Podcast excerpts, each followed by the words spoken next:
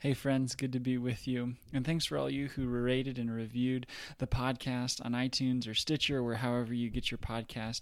I have our two winners for the giveaway that I'm going to read. The first winner is Smoothie 2012. They say, I'm new to Scot McKnight and I like what I hear.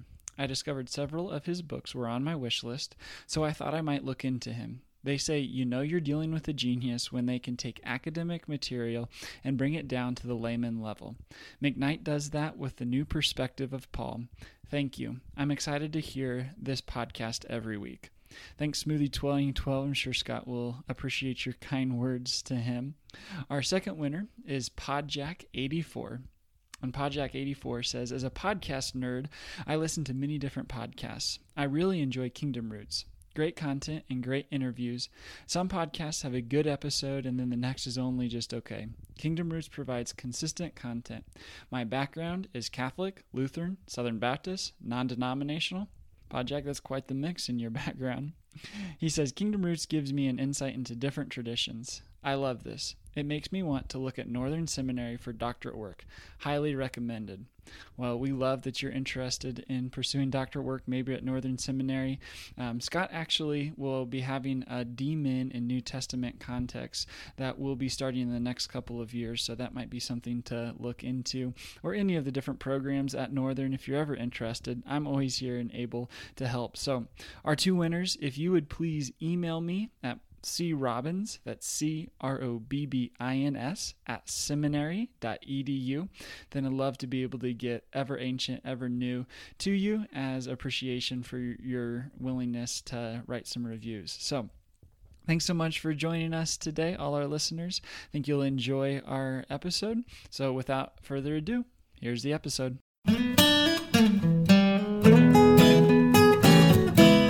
Welcome to the Kingdom Roots podcast with Scot McKnight, the conversation designed to look at how the kingdom took root then and how it's taking root now. Today on the podcast, we have our fifth and final part of Paul and Palestinian Judaism.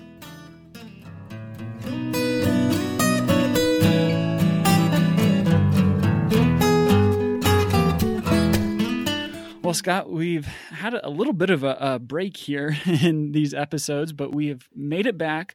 We're back here for week or part five, um, the last part of our evaluation and kind of summary of Sanders' really significant work called Paul and Palestinian Judaism. Are you ready to jump into this here? Yeah, yeah. All right. Well, here we go. Um, to look at this, you know, this the this last part in how um, how Sanders evaluates some of the overarching themes in Paul's letters and works, and how his previous work of evaluating and comparing um, first century Judaism to his work, he goes through a large summary of different um, perspectives and moves in New Testament theology. Obviously, you couldn't go into detail in all of it, but do you got any like highlights that would be really helpful um, and significant for our listeners to understand about that summary that um, Sanders puts in the beginning of this part? Well, um, yeah, the it's important to understand that New Testament studies is not something that we begin today when we open up our New Testaments, but that we are standing on the shoulders uh, an even better image is we are swimming in a very fast moving river and uh, we are being carried along. In other words, we're not swimming against the water, although sometimes we do. Even if we're trying to swim sideways, we're going to get pushed forward by the momentum of the past.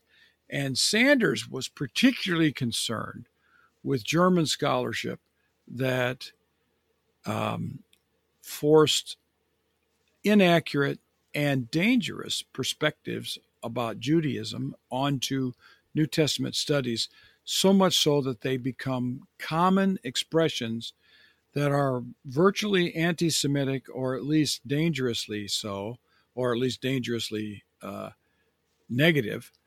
Uh, and he is fighting against that. And he's also then taking issue with uh, how people understood Paul in light of that understanding of Judaism, and his, you know, he takes he, he goes after people like Bultmann and Jeremias and uh, Ferdinand Weber. Um, he he improves upon one of the to me one of the more interesting features when I read Sanders. This is way back in 1981 uh, when I read Sanders the first time was how much he engaged Albert Schweitzer. Because in the world of Pauline studies that I was familiar with, and I was not doing my PhD on Paul, so this was a sidelight for me. Um, Schweitzer was not talked about very much.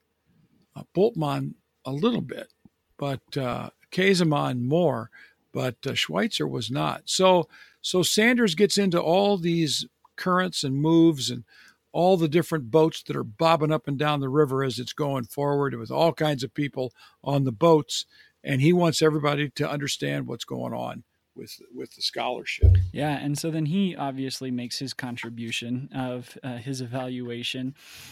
How would you explain what Sanders is hoping to do in this last part of the book in his comparative analysis between Judaism and and what Paul um, puts forward in in his themes and his letters? Well, Sanders um, I think the way to put it is Sanders wants to make sense of Paul after we get rid of all these bad ideas about Judaism. And uh, for many of us, when we read this, uh, the least uh, significant or the least uh, reshaping of our minds was what he had to say about Paul. It was almost like, okay, now I've done Judaism uh, here's a few things to say about Paul now. Whereas most of us were more New Testament people, we were looking for a book just as long on Paul, and we didn't get that. Then he wrote another one that was it was a short monograph, and I got to tell you, it's the hardest book I've ever read in my entire academic career to make sense of. It was very demanding and required uh, knowledge of some stuff that I I just didn't know that much about. But let me let me give a big perspective on Sanders. Sanders critiqued what is now often called the old perspective. He was critiquing the Lutheran misunderstanding of Judaism, somewhat the Reformed misunderstanding of Judaism, but he was particularly concerned with the Lutherans. And Sanders' work, in that it completely reshaped how we understand Judaism as covenant nomism rather than as works righteous religion, Sanders spawned no less than four major movements of New Testament scholarship. And he should not be blamed for any of them. Uh, the first one that emerged out of the Sanders work, other than E.P. Sanders' own work, and I'll get to that in a second, was the new perspective.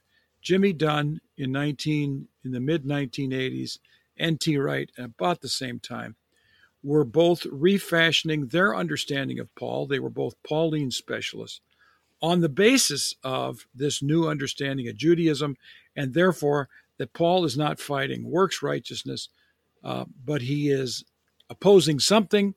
Jimmy Dunn called it nationalistic righteousness at the time. Um, uh, N.T. Wright had other categories that he was using because he appropriated a narrative approach. So out of Sanders comes the new perspective. Alongside that is a group that is now called the apocalyptic people J. Louis Martyn, um, Martin DeBoer, um, and now especially Douglas Campbell. We see this in Fleming Rutledge. We see this in Beverly Gaventa and others. So the apocalyptic Paul emerges out of Sanders and very much accepting his understanding of Judaism.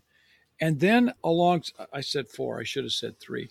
And then kind of a merging of the new perspective and the apocalyptic perspective is something that I think is very consistent with Sanders, and that is what Michael Gorman calls a participationist Pauline theology. Now, Sanders himself believed that the center of Paul's theology was uh, sort of an eschatological participation in Christ. And he was uh, uh, talking about the expression in Christ. He's interacting with, with uh, Deissmann and Schweitzer's idea of Christ mysticism, of being in Christ. So, so he believed that we should uh, that it's an eschatological, that is something new, something changing, and that's developed by the apocalyptic people and by Michael Gorman in Participationist, and that is that um, it was uh, something brand new in Christ that reformulated everything. All right, I'll stop with that and turn it over. Yeah, you. you know, I'm glad you bring up the participation in Christ as one of the things that Sanders spends a lot of time talking about. Because I got to say, when I was reading through this section, that was something that was actually very encouraging to me. Like it was, it was, it was clarifying in a lot of how he, how he addressed Paul's suggestion to communities um, for the sake of formation and you know things that he asked people not to do.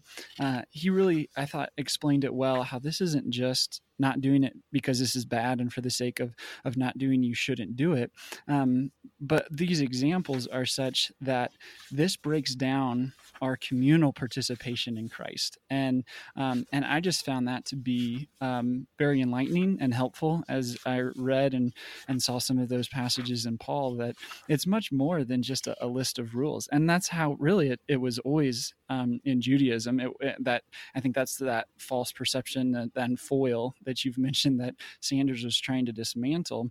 And to be able to then approach Paul in this way and then think about and reflect on how that the implications that that has for the church were significant for me and, and really encouraging to know um, okay, this is about something bigger. And for my life and how I follow Jesus, I need to be aware of this um, and and really um, mindful and adhering to it as I as I live out my days and, and try to follow Jesus in community as best I can.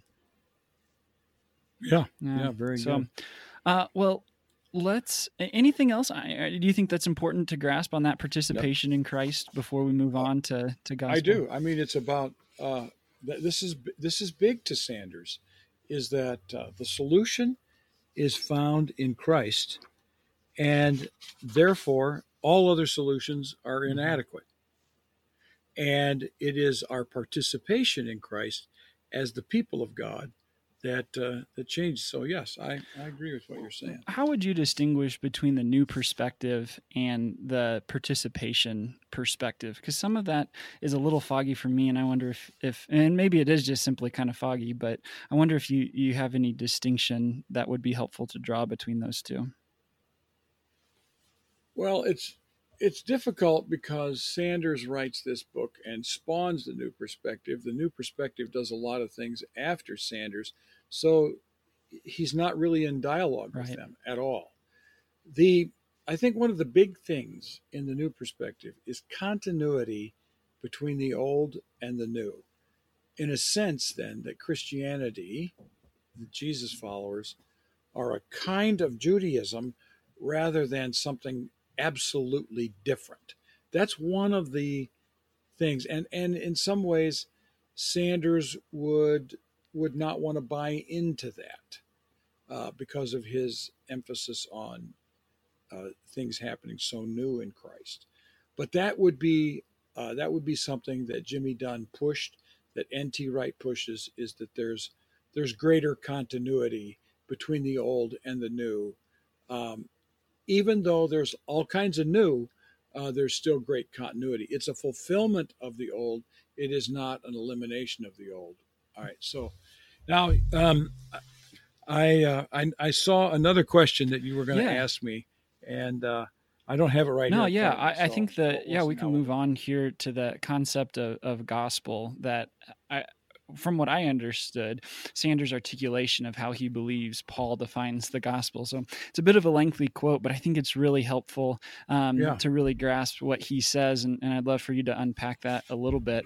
Um, but what Sanders says is that that Christ had died and that God had raised him, that Christ is Lord, that the Lord will return, that the uh, epistoi will be destroyed, that the believers would be saved. Yeah, unbelievers. The un- apostoi. Yeah, I'll get these terms right at one of the, at one point here.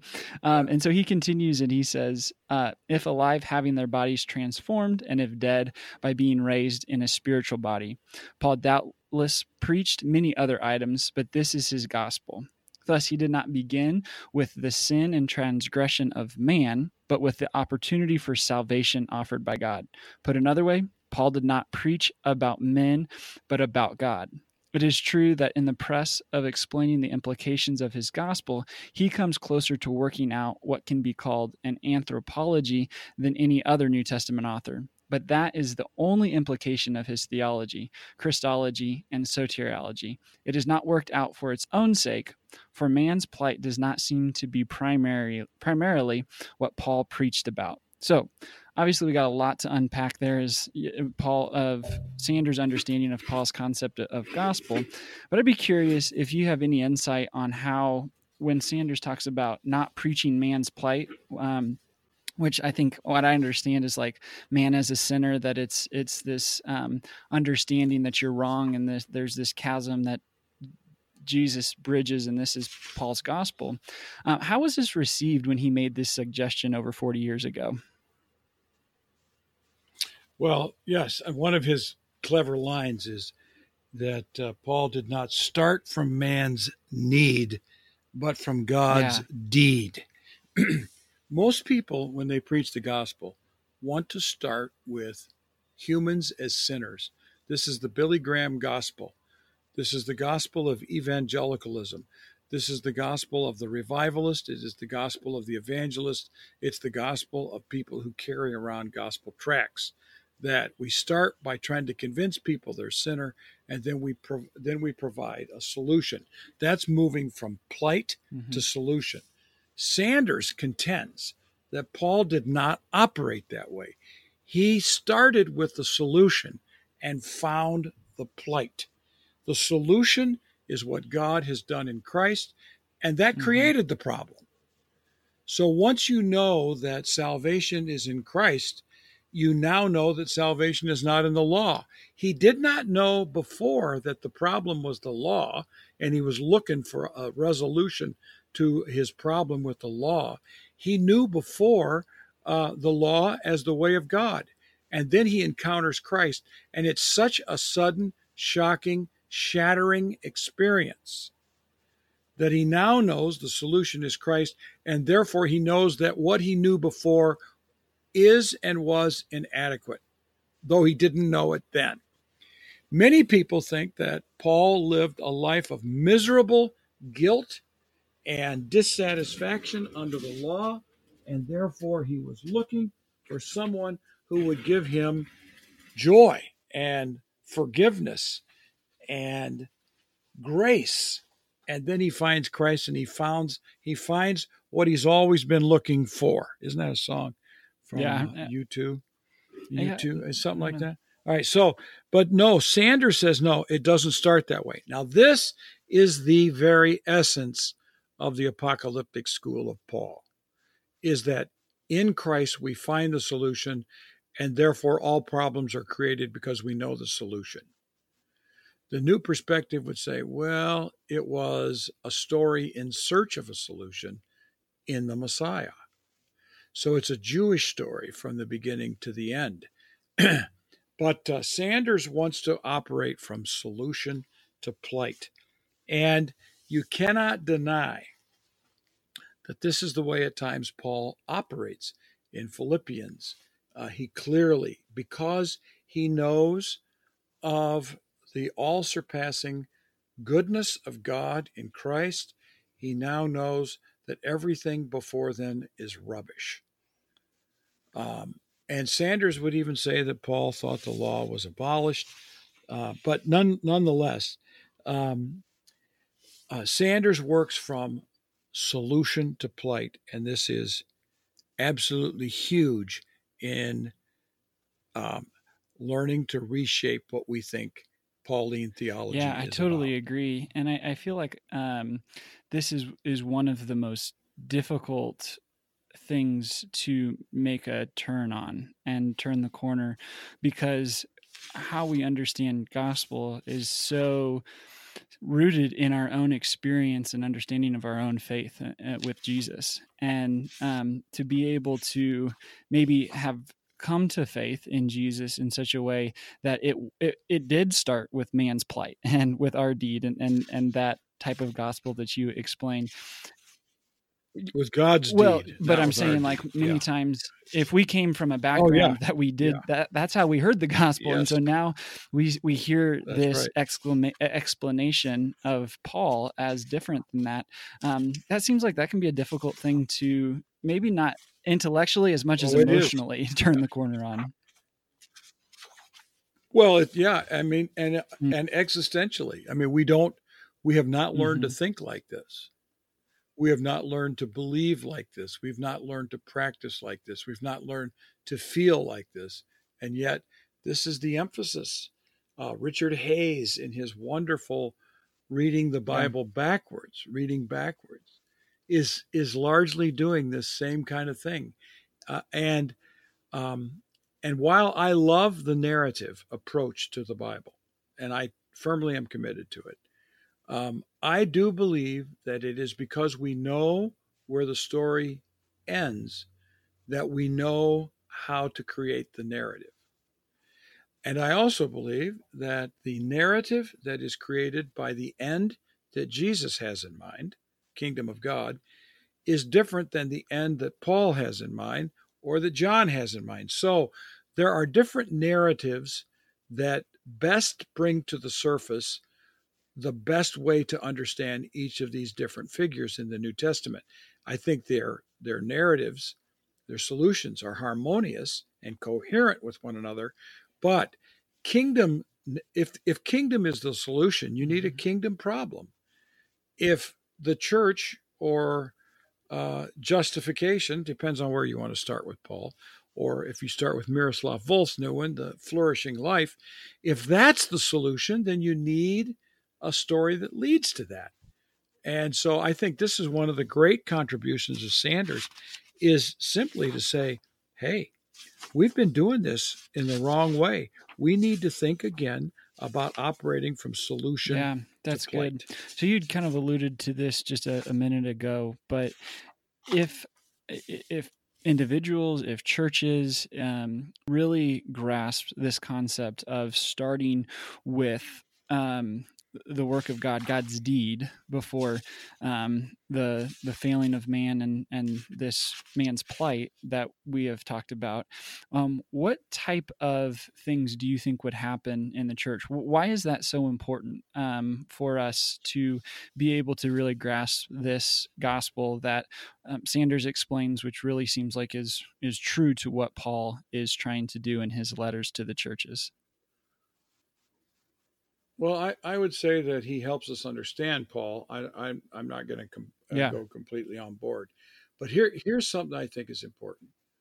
Uh, we need to sketch, present to people, preach God, what God has done for us in Christ, in order to understand uh, what our hearts have been looking for. Uh, I don't think we start with humans and their misery and say, now here's the solution. I think we start with the solution in order to understand and articulate what our problems have been all along. So I think that what Sanders can help us with is that we can we can focus on what God, let's just say this, what God has done for us in Christ. That Jesus Christ is the Lord of all that he is the Savior, that he is the Messiah, that we need to start there, and it will help us understand the entire narrative and our own, uh, let's say, our own particular personal histories. Yeah, that makes a lot of sense, um, and and definitely something that's important to do. So, uh, so so as we kind of near the end of our time together in this conversation, um, do you have anything else that would be particularly helpful that our listeners may either get hung up on in Sanders' work or or that is really helpful and necessary for them to take with them um, as a contribution that Sanders makes? Well, the first thing I would say is I think more people need to read Sanders instead of talking about him. Uh, the second thing is I think that his work has been updated in his new uh, introduction to the Apostle Paul and I think it would be really good for more people to read that. But uh, I think Sanders uh, struggles with a topic that we we need to be more careful about, and that is Judaism itself. What was it like? What was it about? We need to focus on the things that, that we are in con- continuity with Judaism, that Christianity and Judaism are not polar opposites, but they uh, Christianity morphs out of Judaism and Old Testament, etc. Uh, and they're, they're not Judaism and the Old Testament aren't the same. We need to see um, ourselves in terms of Abraham and David and Moses' story uh, as finding their fulfillment in Jesus and to let that become our own narrative and our own story. So that's I think Sanders helps us with all of those. Yeah, totally.